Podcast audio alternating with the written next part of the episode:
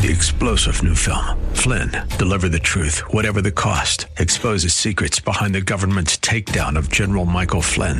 Flynn knew what the intel world had been up to. He ordered the first audit of the use of contractors. This set off alarm bells. He told the truth. He was the most dangerous person for Donald Trump to hire. They had to get rid of Flynn.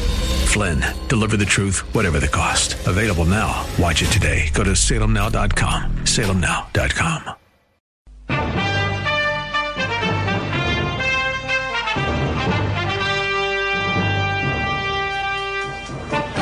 God's call for men. That is the topic we'll discuss today, right here on the Christian Worldview radio program, where the mission is to sharpen the biblical worldview of Christians and to proclaim the good news of Jesus Christ. I'm David Wheaton, the host. The Christian Worldview is a nonprofit, listener supported radio ministry. Thank you to you, our listeners, for your prayer, encouragement, and support. You can connect with us by calling our toll free number, 1 646 2233, writing to Box 401, Excelsior, Minnesota 55331, or visiting our website, thechristianworldview.org. As our society rejects God, so it also rejects God's call for what a man is to be. The biblical call for men to be providers in their home, loving leaders of their wives and children, and strong and courageous in word and deed is misrepresented as, quote, toxic masculinity or sexist or patriarchal.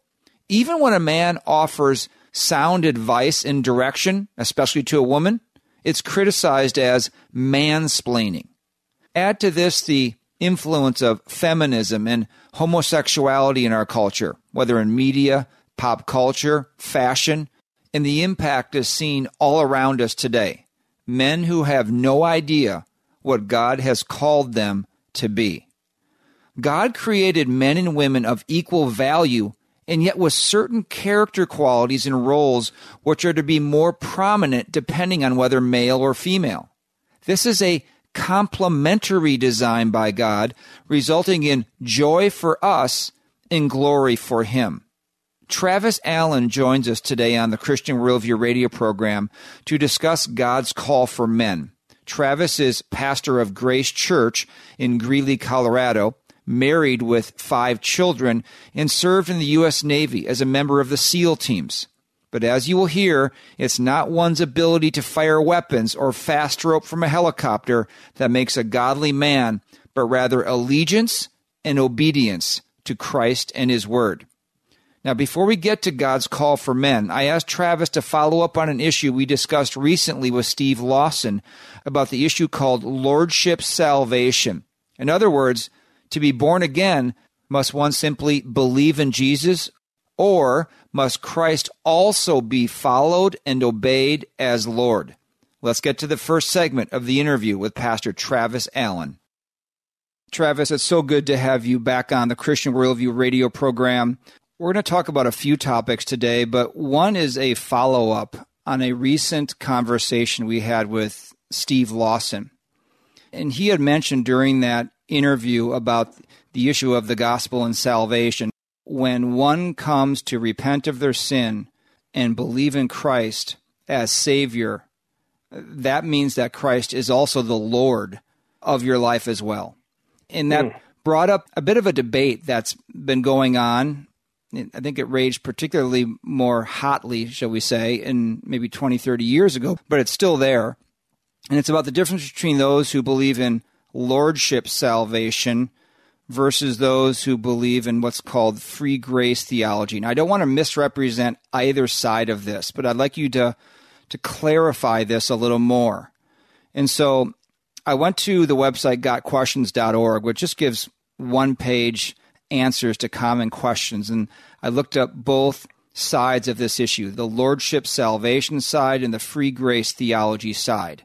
And here's how they described the lordship salvation side. They said the doctrine of lordship salvation teaches that submitting to Christ as Lord goes hand in hand with trusting in Christ as Savior. Lordship salvation is the opposite of what is sometimes called easy believism or free grace theology. Again, we don't want to mislabel anyone. That's just what they said here. Or the teaching that salvation comes through an acknowledgement of a certain set of facts. So I think a well known proponent of Lordship salvation would be John MacArthur. He wrote the book, The Gospel According to Jesus, which was sort of the, the direct shot against more the free grace theology that Christ is your Savior and He also must be your Lord. Now, the article on the free grace theology said the basic teaching of that is responding to the quote call to believe in Christ through faith alone is all that is necessary to receive eternal life. This basic, simple belief brings assurance of entering the kingdom of God. Then, if a person further responds to the call to follow Jesus, he becomes a disciple and undergoes sanctification. And, and I think, a, uh, again, a prominent figure, pastor, who was more on this side of the issue was Charles Ryrie with the Ryrie Study Bible. My first question for you is what is the crux of the difference between lordship salvation and free grace theology? David, that is a it is a perennial debate, and no matter where it springs up within the the realm of Christianity, popularly understood, the one you're describing from 20, 30 years ago cropped up within the dispensational camp. But even since then, there has been with Tullian Tchividjian and some of the radical grace teaching, uh, it cropped up also in Presbyterian circles. So this is not denomination specific the crux of the issue really has to do with who is Jesus Christ and is he the authority or is he not? And so I think the crux of the issue is authority, in particular, the authority of Jesus Christ.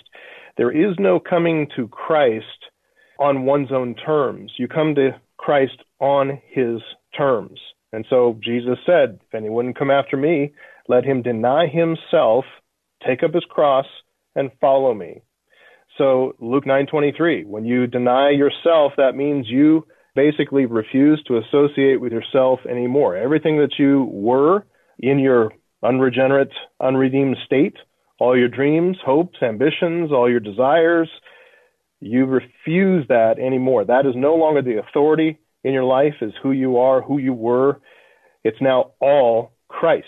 He's calling you. He says, if anyone would come after me, let him deny himself. That's the first thing. But secondly, it's clear. It's if there was any question, he makes it clear when he says, "Deny yourself and then take up your cross." People who were listening to him on that occasion when he spoke that, they could call to mind when they, whether children, adults, people in their older ages, they could remember lines of prisoners carrying the crossbeam, the patibulum, to the place of crucifixion. Uh, lines of criminals or insurrectionists with their crossbeam on their shoulders walking to the place of execution. That's what Jesus is saying.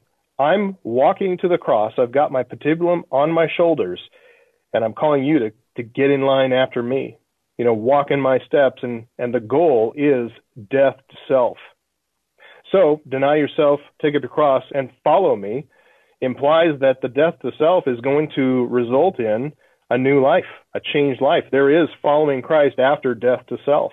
And so it's the life of Christ that we'll be living. We embrace him on his terms. There's no there's no bifurcating Christ into Savior on the one hand and Lord on the other, as if you accept one and then can reject the other. He is Savior and Lord. It is who he is. David, I, I don't know if you remember this, but in my own testimony of conversion, this was the issue for me. I hadn't heard of this debate in evangelicalism or anything. I mean, I was a young guy just before I turned 20. But I started to become convicted over my sin. So I pulled out my Bible to verify if I understood this gospel that I'd been taught when I was growing up and needed to wrestle with the truth of it all. But it very quickly answered the questions about is this what the Bible's teaching? Is this what the Bible's saying? I understood the gospel, God's holiness. He's holy, and I, in contrast, am sinful. And because of my sin, I'm heading for eternity in hell. But God, in his kindness and his grace, he sent the second person of the Trinity, his son, to take on human flesh. He was conceived miraculously in the, in the Virgin Mary's womb and born in a natural way, lived a natural upbringing apart from any sin, no sin, conducted a three year ministry, and then he died for the sins of all who believe. He was buried, he rose from the dead, he preached to his people, and then he ascended into heaven 40 days later, and he's there at the right hand of God now. I understood all of that. I understood that the call to salvation means to repent of sin and put faith in Christ. The next nine months, though, after verifying that for myself, was a struggle with the issue of lordship. I knew that if I embraced Jesus Christ as my Savior, that meant that He's in charge. If He dies on the cross for my sin, He gives up His own life for me, how can I withhold my life as I claim His benefits for myself, but then withhold all that I am? So I, I realized and I struggled with that clear issue of lordship and authority in my life. I realized that embracing Him meant embracing Him for who He is. And He is Lord of the universe, Lord of all creation, and He was to be Lord of my life. And so after nine months of struggle, I eventually bowed the knee and embraced Christ. By God's grace, I embraced Him. Travis, thank you for explaining the doctrinal basis for Lordship salvation but also sharing your own personal salvation story as well and how Lordship salvation was the issue there. And as you were talking, I thought back to my own life, and it was the exact same issue for me. I believed in Jesus growing up, but he certainly was not my Lord until I was about 24 years old when I understood that I was a sinner and alienated from God, and I needed to repent of my sin and not only believe in Jesus as Savior, but I needed to surrender to Him as Lord. I needed to get off the throne of my own life, and He needed to take His rightful place there. I think that's when I was truly born again. Let me follow up to that question then. When you were talking about that, the issue of you knew Christ needed to be your Lord. You needed to be the master, the, the sovereign reigning on the throne of your life, so to speak, rather than you. So the follow up question is Were you a true believer you said you grew up, you heard the gospel probably from your parents or in church.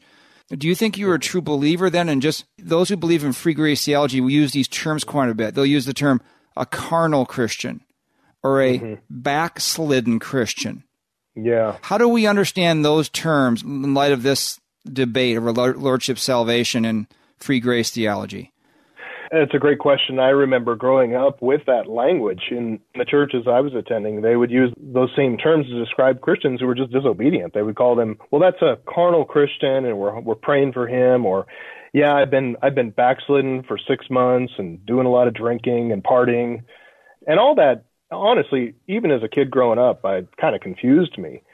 I think for myself, I mean, I I don't know about you, but I became a Christian. I, re- I professed faith in Christ several times in my growing up years. I think I was baptized. Well, really, technically, I just got wet a couple times religiously. Was dunked in a tank probably two, maybe three times growing up.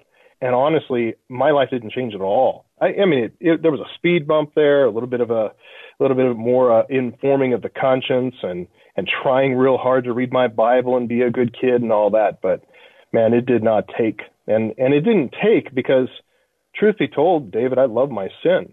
I love my sin and I wanted to do what I wanted to do. I wanted to be the Lord of my life and follow my own direction, my own ways.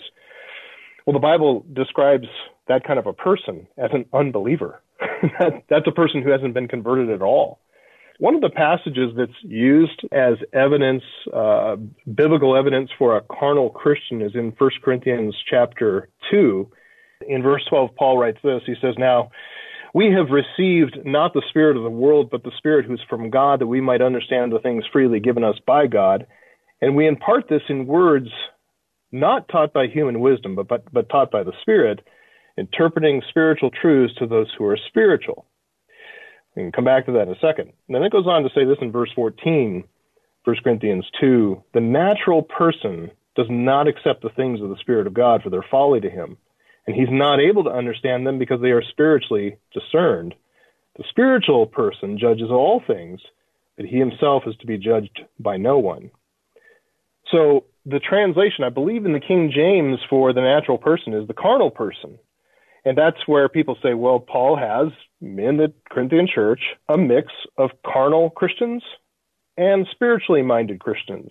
So the carnal Christians are those who've accepted Jesus as Savior but they've put off the call to lordship and they're not accepting him as Lord, but they're still saved. The spiritual person is kind of on another level, on another plane. They're the ones living the, the spiritual life and having victory and joy and all that. And so the spiritual person, Paul's making a distinction there. He is making a distinction. He's making a distinction between a believer in the church and an unbeliever in the church. It says clearly in verse 14, the natural person the, the, doesn't accept the things of the Spirit of God. They are foolishness to him, folly to him. According to chapter 1, those who count the Word of God, the things of the Spirit of God, as folly and foolishness, they are the world. They are the ones who crucified Jesus Christ. And they are not able to understand those things revealed by the Spirit because they're spiritually discerned and they don't have a, a new nature. They have not been regenerated and given spiritual life. So he's making a contrast between those in their midst who are really not regenerate and making a clear distinction between them and those who are regenerate. And those are the targets of Paul's ministry. When he says, We impart this, that is, the things freely given us by God, we impart this, verse 13, in words not taught by human wisdom, but taught by the Spirit. It says, interpreting spiritual truths of those who are spiritual. What it really literally says there is joining spiritual truths to those who are spiritually minded, those who are saved.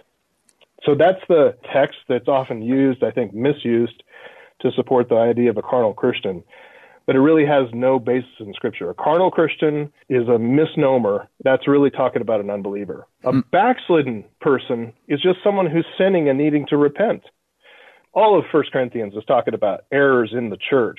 And uh, if you ever have any concern about your church, troubles in the church, and sin in the church, read the book of First Corinthians and realize that your church is not the first church of Corinth or the mm-hmm. second church of Corinth. That we really do receive a lot of comfort and instruction from this book. But First Corinthians 11, Paul's dealing with those who are coming into the Corinthian congregation, say the wealthier people who are coming in and turning the Lord's Supper into an occasion for gluttony and drunkenness and, and self-centeredness, and those who are who are maybe the poorer classes, those who are the slave classes, they're coming in and all the food's eaten up and all the wine's been drunk and people are drunk and acting folly.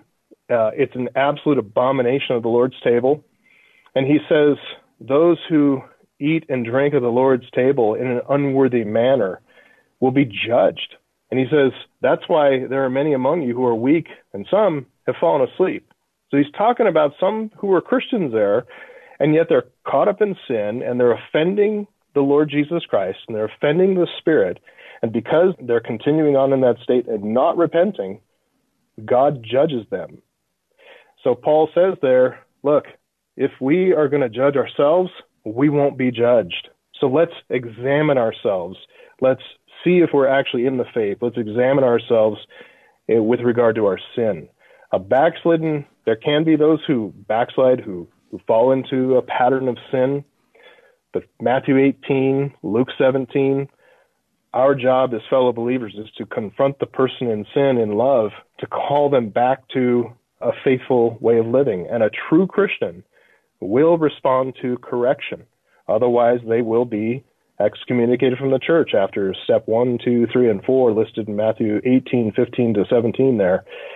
If he doesn't repent, then he is to be to you a tax collector and, or a, and, a, and a Gentile. Basically, we're judging him as a church to be an unbeliever. So there can be those who are backsliding, but I'd say it's for a brief time. And really, what they need to do is stop sinning and repent.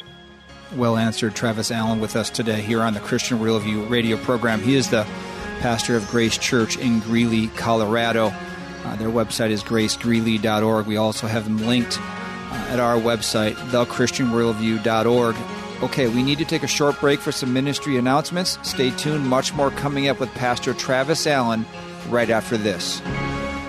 Scripture commands that children are to be brought up in the discipline and instruction of the Lord.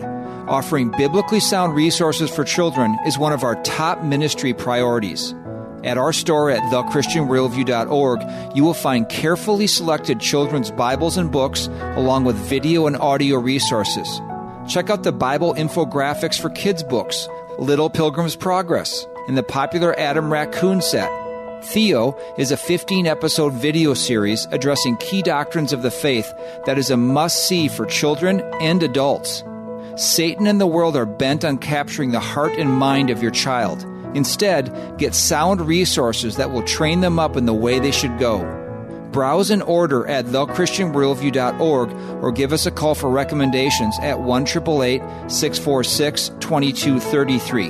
That's 1 646 2233 or thechristianworldview.org. For a limited time, we are offering My Boy Ben for a donation of any amount to the Christian Worldview. The book is the true story of a yellow lab that I had back when I was competing on the professional tennis tour. It's about relationships with Ben, my parents, with a childhood friend I would eventually marry, but ultimately with God, who causes all things, even the hard things, to work together for good.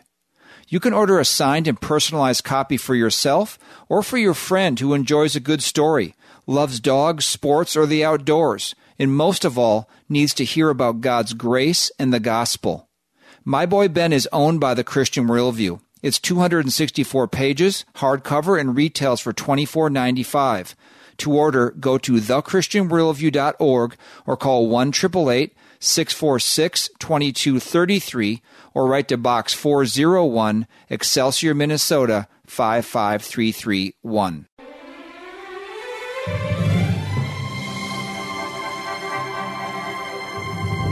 Welcome back to the Christian Worldview. I'm David Wheaton. Be sure to visit our website, thechristianworldview.org, where you can subscribe to our free weekly email and annual print letter, order resources for adults and children, and support the ministry. Now back to the interview with Pastor Travis Allen. Now, Travis, just one more question about this issue of lordship salvation. We're going to be talking about a conference series of sermons you did on the need for evangelical reformation. And I'm just wondering how significant of an issue that we're discussing here the, the lordship of Christ, that as if, if you're saved, Christ will be and must be your Lord. How significant of an issue this actually is today, whether in the evangelical movement, even beyond just the kind of the, the debates that's been going on, maybe in more theological circles on this, you know, MacArthur versus Ryrie or something, but how significant of an issue this is for a church to be very clear about perhaps what this has wrought this idea of well you can be saved but you know Christ won't necessarily be your lord. You might be a carnal christian. What it's done to the evangelical movement or evangelical churches yeah you know david it's absolutely vital that we understand that Christ is the head of the church and that we've got the right Christ that he truly is the lord of our local churches yeah, this issue came up in the Protestant Reformation. And you know, you know the five solas that came out of the Protestant Reformation. One of them was solus Christus. And why? Why did they need to reaffirm Christ alone? Christ alone in distinction to what? Christ alone is the head of the church in distinction to popes and councils. Well, if we update that about 500 years and bring it into our own American evangelical world, it's Christ alone is the head of the church, not the congregation by 50% or 51% vote. That's not the direction of the Holy Spirit. Is a 51% vote among a, a you know a disobedient population. It's this is not a democracy. It is Christ alone is the head of the church, and He calls the shots. And how do we know what His will is? well, it's very clearly revealed in Scripture. And so, recognizing, acknowledging His place of lordship. I mean, if He died for the church, that means he's in charge. He gets to call the shots. You know, it says in 2 Corinthians 11, Paul says, if someone comes and proclaims another Jesus than the one we proclaimed, or if you receive a different spirit from the one you received, or if you accept a different gospel from the one you accepted, he condemns them because he says you put up with it readily enough. And um, he's indicting the Corinthians on this in this regard that they are accepting a, a different Jesus, a different spirit, and a different gospel. Well, a different gospel is Galatians chapter 1, it's no gospel at all. A different spirit is if it's not from the spirit of God, it's from the underworld. It's from it's from hell itself. And if it's another Jesus, it's what's called a false messiah. It's called an antichrist. So we have got to get Jesus right. We've got to get the issue of the lordship of Jesus Christ right. And it's absolutely crucial, considering solus Christus, that Christ alone is the head of the church, we every church has to get this right. Thank you for giving more uh, clarification on that issue, Travis, and Travis Allen with us today on the Christian Worldview. Now let's transition, Travis, toward really the, the main topic we wanted to discuss today, which is the idea of God's call for men or biblical manhood, biblical masculinity. And there has been a an attack on men in our society for the last 50 or 60 years. It's called toxic masculinity or destroy the patriarchy. Um, there's a diminishing, uh, putting down of men and fathers, uh, either as unnecessary or sort of just the kind of the grown up boys in the home. Uh, that's what a father is. So maybe you could just set the stage and describe the arc of what has been taking place in our society over the last 50 to 60 years, or maybe longer, with regards to God's call for a man from a biblical definition. What's been going on, and why has this been taking place? When you describe the arc, I think the arc consists of a number of different influences to this you can you might describe it as a war against men uh, that's been taking place for a number of decades now. And I, I would just want to say very quickly on the heels of that that there's been a war against women too. There's a war against masculinity, there's a war against femininity, and you might just kind of wrap it up into one package and say there is an absolute war against humanity going on right now. And and where does that come from? Obviously, it comes from the enemy of our souls and the enemy of God and the enemy of, of all that's true and right and good. And it's it's the devil himself. He hates the image of God in us, and so he wants to just stamp it out, destroy it, mar it, defile it, uh, because he hates God. He can't get to God, and so he goes after humanity. So if he can turn us against one another, men against women, women against men, if he can turn us all against the weakest and the most vulnerable in our society, which is who? It's the child in the womb. So abortion is an attack on humanity. If any of them escape the danger of the womb and start to grow as a child, well, now we're going after them in society with the transgender movement and totally destroying their bodies with whether it's chemical modification or surgical mutilation of these children. It's child abuse. It's just destroying people. So this has been going on for a long time. And there's several ways that contributing factors, I'd say, to the arc uh, toward this all-out war against humanity and the image of God in us. And I'd say, I'd say, first of all, you can see in with regard to men not taking up their biblical role to be men go back to Genesis 1 and 2, and we see that God designed Adam to be a leader and a teacher and a provider and a protector of his wife. He's to be out in front, he's to be taking personal responsibility, ownership of solving problems. He's to love her by leading, love her by saying, The buck stops with me. Get a job, protect your family, take care of your family, solve problems care for them, be gentle, kind in your leadership. And a woman by God's design in Genesis 1 and 2 is to be a fitting helper to her husband. She's there to to support and to strengthen and to uh, contribute counsel and wisdom and effort and strength to his leadership. That's what she's designed to be and to do, and that's what she thrives in doing and loves to do. And when those children come into the home, she raises those children. She has a nurturing nature where she loves them, wants to raise them, nurture them, care for them, comfort them, both man and woman together in that marriage, then raise those children in the fear and admonition of the Lord. That's the design.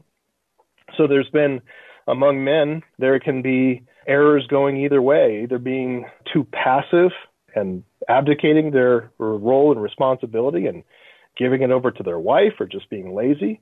On the other side of the ditch that they can fall in is to be uh, domineering tyrants in the home and not being gentle and kind with their wife.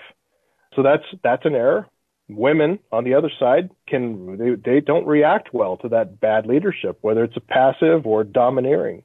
So there's a rebellion that takes place in our own day, I think coming out of two world wars, men coming back from warfare, they can throw themselves into the protector provider role without any you know, love and care and gentleness toward their families. And then that means that they are commanding their wife and their children what to do without informing them biblically why to do it and helping them by teaching and by communicating and by showing modeling by example. I think coming out of these most recent wars and modern warfare where technology has lifted to a level that many women got involved in the war effort, uh, many women went back into the workplace, and they've started to say, because of the equalizing effect of technology, that the traditional male strengths uh, that required their strength in the field or in the forest and hunting or raising, uh, you know, b- building a farm, that's no longer in the cities and an urban environment. Now,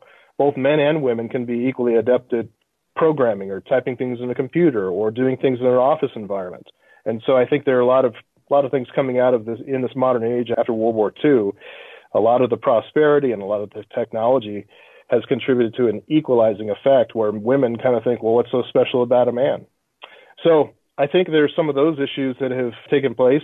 Carl Trueman's recent book, The Rise and Triumph of the Modern Self, and the abbreviated version, Strange New World, he paints a picture of a of an arc that's been happening for hundreds of years, coming from Rousseau and through the Enlightenment and through psychology, that shows uh, people turning inward, conforming their outward reality to what their inward feelings are.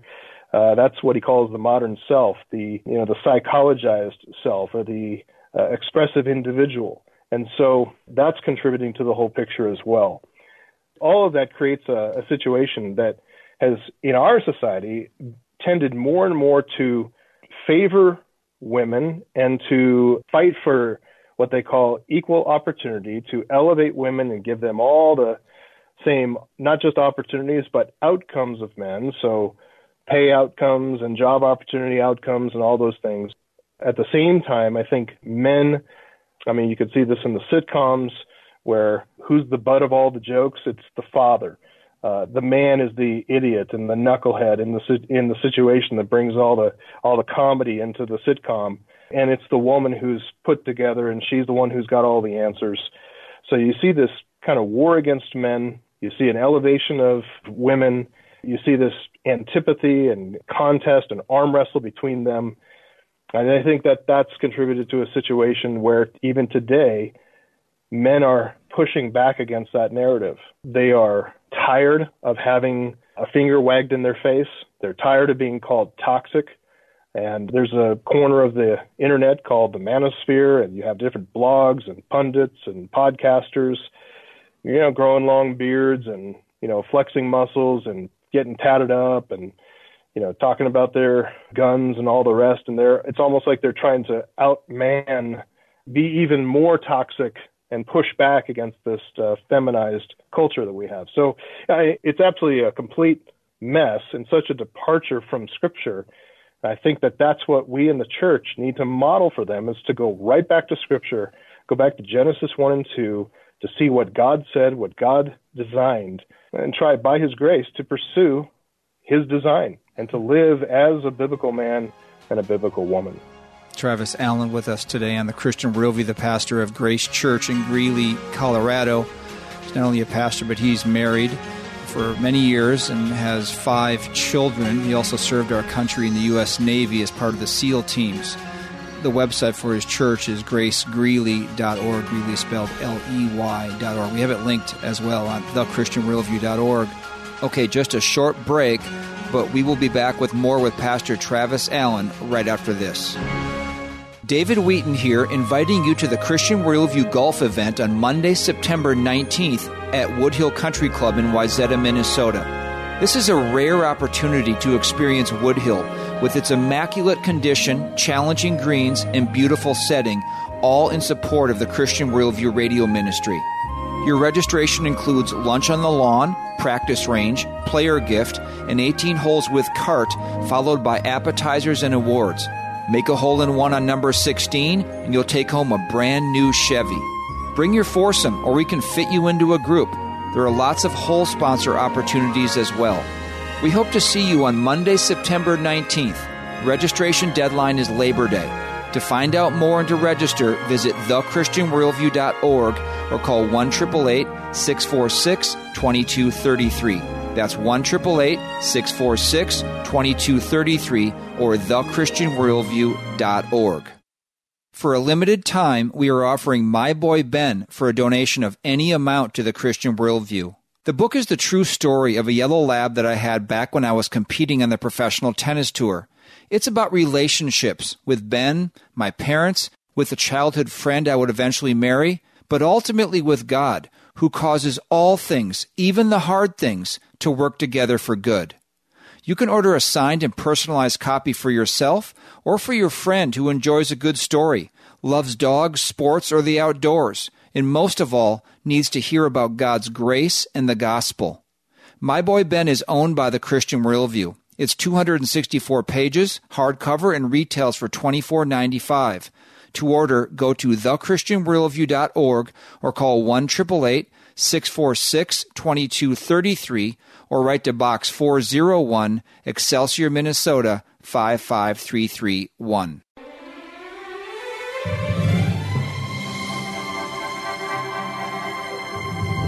Thanks for joining us today on the Christian Worldview. I'm David Wheaton, the host. Just a reminder that today's program and past programs are archived at our website, thechristianworldview.org.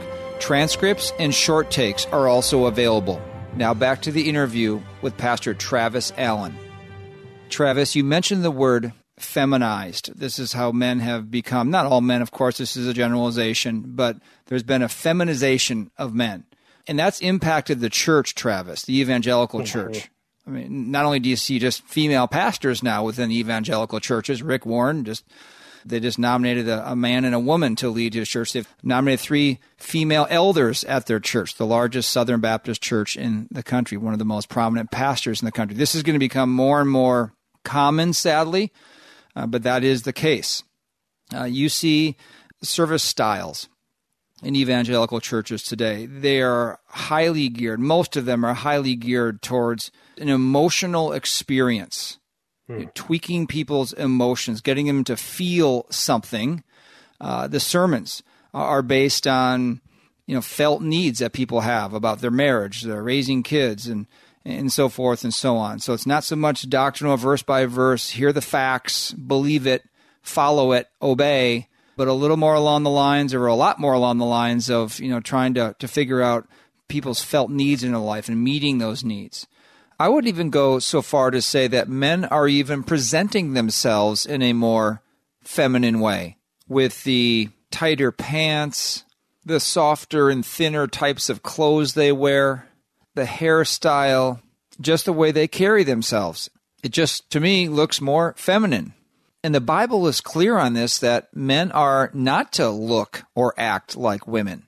And when I say that, and when I say that, that doesn't mean that a man has to have huge biceps or be some jock athlete or shoot guns or jump out of airplanes or whatever society may have defined a man as in the past.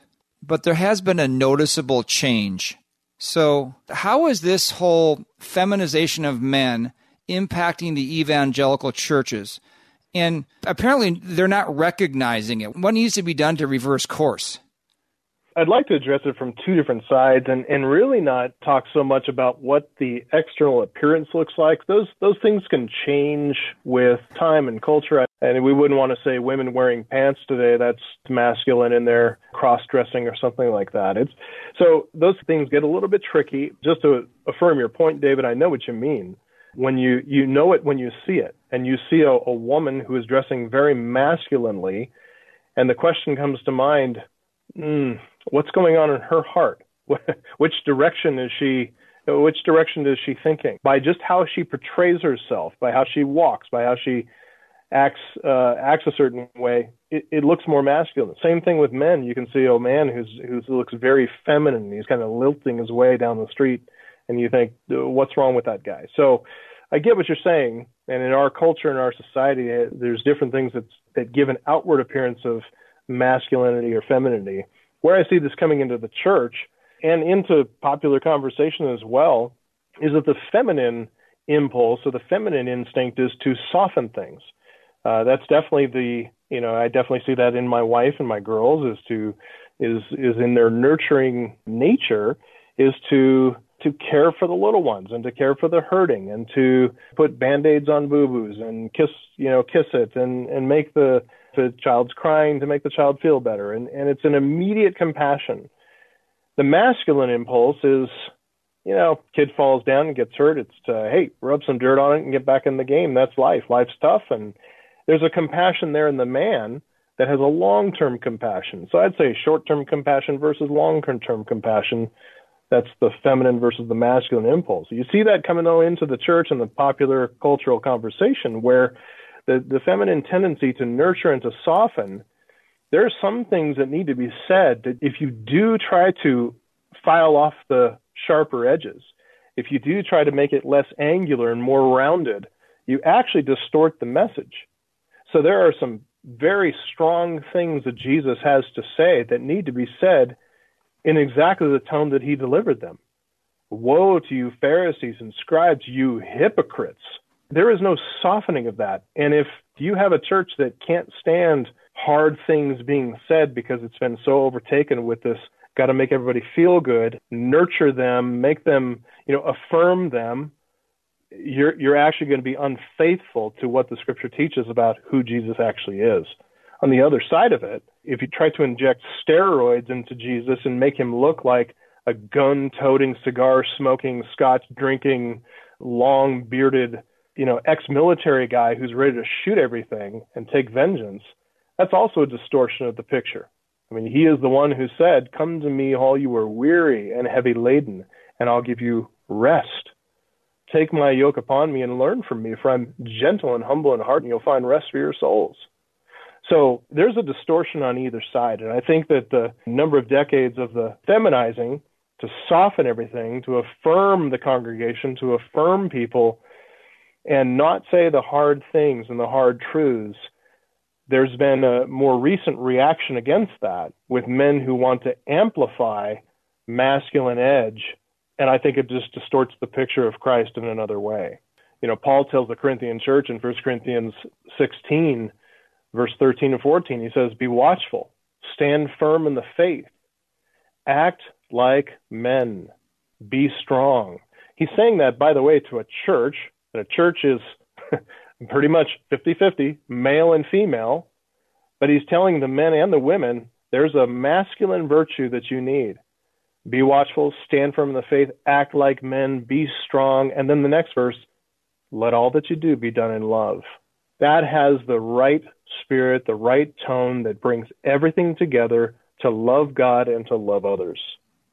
So, if we want a good picture of what true manhood is, of what masculine virtue looks like, we look to Christ himself. He is the ideal man. He is the one that we all aspire to, men and women. We aspire to be like him. We want to see less of ourselves, the death of the self, it is the life of Christ lived in and through us. That's what it is to be a Christian. And so true manhood is found in Jesus Christ. And keep in mind, Jesus Christ did not live for self. He lived for God and he sacrificed himself for others. So loving God, loving others, that's what it is to be a man. Okay, just a, a quick follow up on that. But we are to be like Christ. That is the goal of the Christian life. Well, of course, for man, for a man to be like Christ is he's another man. Is there any distinction between a actually a Christian woman trying to become like Christ? What should a woman look to? A woman is designed by God differently than than a man. And we see that clearly in Genesis 1 and 2 in how God designed Adam to be a leader, a teacher, a communicator, uh, to to be out in front, and a woman to be his fitting helper, to serve the interests of the home, to serve the man's leadership. That's what it is in a home, in a marriage, and because God designed it that way, God designed the man to do the things that pertain to his role, and He got designed the woman to do the things that pertain to her role. So she's going to be, by nature, uh, tend to be more nurturing and have have a greater concern for short-term compassion and those kind of things and that's exactly who she should be she just needs to do it uh, as a christian and so her love toward god and her love toward others is worked out through the life and the distinctions of true womanhood. And so there's so many passages in Scripture that address that and show a woman in her role, whether it's as a as a wife or uh, if God gives children, as a mother. Those are primary. But we also see women who either had raised their children or God did not give children, and they're still serving the interests of, of others. So whether it's in the workplace or whether it's in the church, uh, she's still serving distinctively as a woman. Uh, it is not a liability for her to be a woman. It's an absolute privilege and a gift of God for her to be in a role as a woman. Okay, we have much more coming up with Travis Allen next week on the program as we discuss the need for evangelical reformation. He gave two messages on that topic at a recent conference that were very powerful, and we will get into that next week. He is a godly man, and I would encourage you to connect with his preaching by going to our website, thechristianworldview.org, where you will find a link over to the church he pastors, which is Grace Church in Greeley, Colorado. Now, on this issue of God's call for men, we just need to go back to Genesis, to the very beginning, where God established so many things about who he is, what it means to be male and female, marriage, and so much more. Genesis chapter 2, starting in verse 15, says, Then the Lord God took the man and put him into the Garden of Eden to cultivate it and keep it. Skipping forward one verse, then the Lord God said, It is not good for the man to be alone. I will make him a helper suitable for him. So God created Adam first. He was to be a provider and a protector of his wife and his home. But Adam needed a helper. And this is not an issue of worth or value having a wife as a helper, but it's an issue of God's perfect design for marriage and family which, by the way, then leads to societal cohesion, which is falling apart today. A biblical man is called to be a leader of his family, and some who aspire to it with the right character qualities are to be leaders in the church as well. Paul writes in 1 Timothy chapter 3 the qualifications of an elder. Just by definition, an elder in the church must be a godly man. So Let's read what he describes a godly man to be. He writes, If any man aspires to the office of overseer or elder, it is a fine work he desires to do. An overseer then must be, here are the character qualities, above reproach, the husband of one wife, temperate, prudent, respectable, hospitable, able to teach, not addicted to wine or pugnacious, contentious, but gentle, peaceable, free from the love of money. Verse 4 He must be one who manages his own household well, keeping his children under control with all dignity. But if a man does not know how to manage his own household, how will he take care of the church of God? And it goes on from there in the description of a godly man or elder. Whether a man is an elder or not, the lesson here is that a godly man is all about character issues, not necessarily career success, strong muscles, or athleticism. Biblical men are to be truth speakers and truth obeyers, not truth softeners. They are to be strong and courageous and not fear men or be moved by cultural changes or pressure. And yes, they are called to love their wives and raise their children in the discipline and instruction of the Lord. Now, complementary to this is God's call for women. Paul writes in Titus chapter 2 older women likewise are to be reverent in their behavior, not malicious gossips, nor enslaved to much wine, teaching what is good, so that they may encourage the young women to love their husbands, to love their children, to be sensible, pure, workers at home, kind, being subject to their own husbands, so that the word of God will not be dishonored. So while there are certain character qualities that men and women are to aspire to, some are to be more prominent in men, others are to be more prominent in women. God's way is the right way. It always brings us the most joy, and Him the most glory. And Travis said it well when he stated that the purpose of the Christian life is to become more like Christ So for men, read the word to know Christ, and through the power of the Holy Spirit, strive to become more like him. That is what a godly man is. Now, in the remaining moments, just a few comments on the issue of lordship salvation. And I want to accurately describe the non lordship position, which is you believe in Jesus and you're saved. Christ being Lord of your life may not come right away, but over time. But I think that is an error. I understand the Bible to teach that unless you obey Jesus as Lord, you really haven't been saved. In a sense, the term lordship salvation is redundant. Salvation comes when one believes in Christ as Savior and Lord. Christ is Lord, whether one believes it or not. So one who believes in Christ obviously believes in and follows him for who he is, Lord. And there's a nuance here.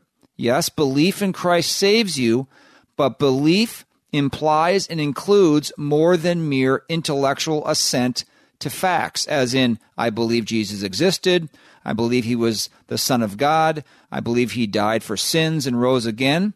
You know who else believes that? The demons all believe that, and they shudder over it. But Jesus isn't their Lord, they're not saved. Obeying Christ as Lord is the key evidence of salvation. There is one throne in your heart. Who is reigning there?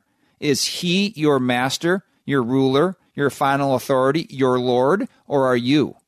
Yes, the believer increasingly surrenders to Christ's lordship over time. That's called sanctification.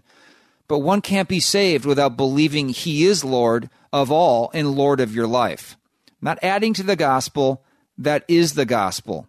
And as I mentioned earlier, that was my own story. I believed in Jesus when I was young but Christ was not the Lord, the master of my life until I was 24 years old when I realized my sinfulness and I believed in Him. And I knew the crucial hinge point was to obey Him as Lord. That is the hard part. I knew I couldn't do what I wanted, I couldn't be my own Lord going forward, that Christ needed to be the Lord of my life. And the more I heard Steve Lawson and Travis talk about this and thought about this and looked to Scripture, this issue is a matter of getting the gospel right. Churches and teachers who preach belief in Jesus for salvation but don't include the call to obey him as Lord are preaching a non saving gospel. John 3, verse 36 states this so well He who believes in the Son has eternal life, but he who does not obey the Son will not see life, but the wrath of God abides on him. Notice how the second half of that verse doesn't repeat the word believe, but it changes it to he who does not obey the Son will not see life. So believing in Jesus as your Savior means you are committing to obey Him because He is Lord. If you are a believer in Jesus but He is not your Lord, I would urge you today to repent of that, to not only believe in Jesus as Savior, but to commit to following Him as Lord. And He will help you do that because when you are saved, He gives you His Holy Spirit so that you are able to follow Him as Lord. Thank you for joining us today in the Christian Worldview. In just a moment, there will be all kinds of information on this nonprofit radio ministry. Let's be encouraged in a world where God's call for men is under strong attack. We know where to go for the truth. Jesus Christ in His Word are the same yesterday and today and forever. So until next time, think biblically, live accordingly, and stand firm. The mission of the Christian worldview is to sharpen the biblical worldview of Christians and to proclaim the good news of Jesus Christ. We hope today's broadcast encouraged you toward that end. To hear a replay of today's program, order a transcript, or find out what must I do to be saved, go to thechristianworldview.org or call toll free 1 646 2233. The Christian Worldview is a listener supported nonprofit radio ministry furnished by the Overcomer Foundation. To make a donation, become a Christian Worldview partner, order resources, subscribe to our free newsletter, or contact us, visit thechristianworldview.org, call 1 646 2233 or write to Box 401, Excelsior, Minnesota 55331. That's Box 401, Excelsior, Minnesota 55331. Thanks for listening to the Christian Worldview. Three star general Michael J. Flynn, head of the Pentagon Intelligence Agency, knew all the government's dirty secrets. He was one of the most respected generals in the military. Flynn knew what the intel world had been up to, he understood its funding. He ordered the first audit of the use of contractors. This set off alarm bells. The explosive new documentary, Flynn, Deliver the Truth, Whatever the Cost, uncovers the facts behind this scandal. Flynn told the truth. He was the most dangerous person for Donald Trump to hire. I find out the worst enemy that I'm going to face in my life is right here in America. They took my assessment and they wanted me to change it. And I was like, I'm not changing it. They had to get rid of Flynn with in depth interviews, archival footage, and never before seen personal records of the man behind the headlines. I just felt like I was drowning. Flynn, deliver the truth, whatever the cost. Available now. Watch it today. Go to salemnow.com. Salemnow.com.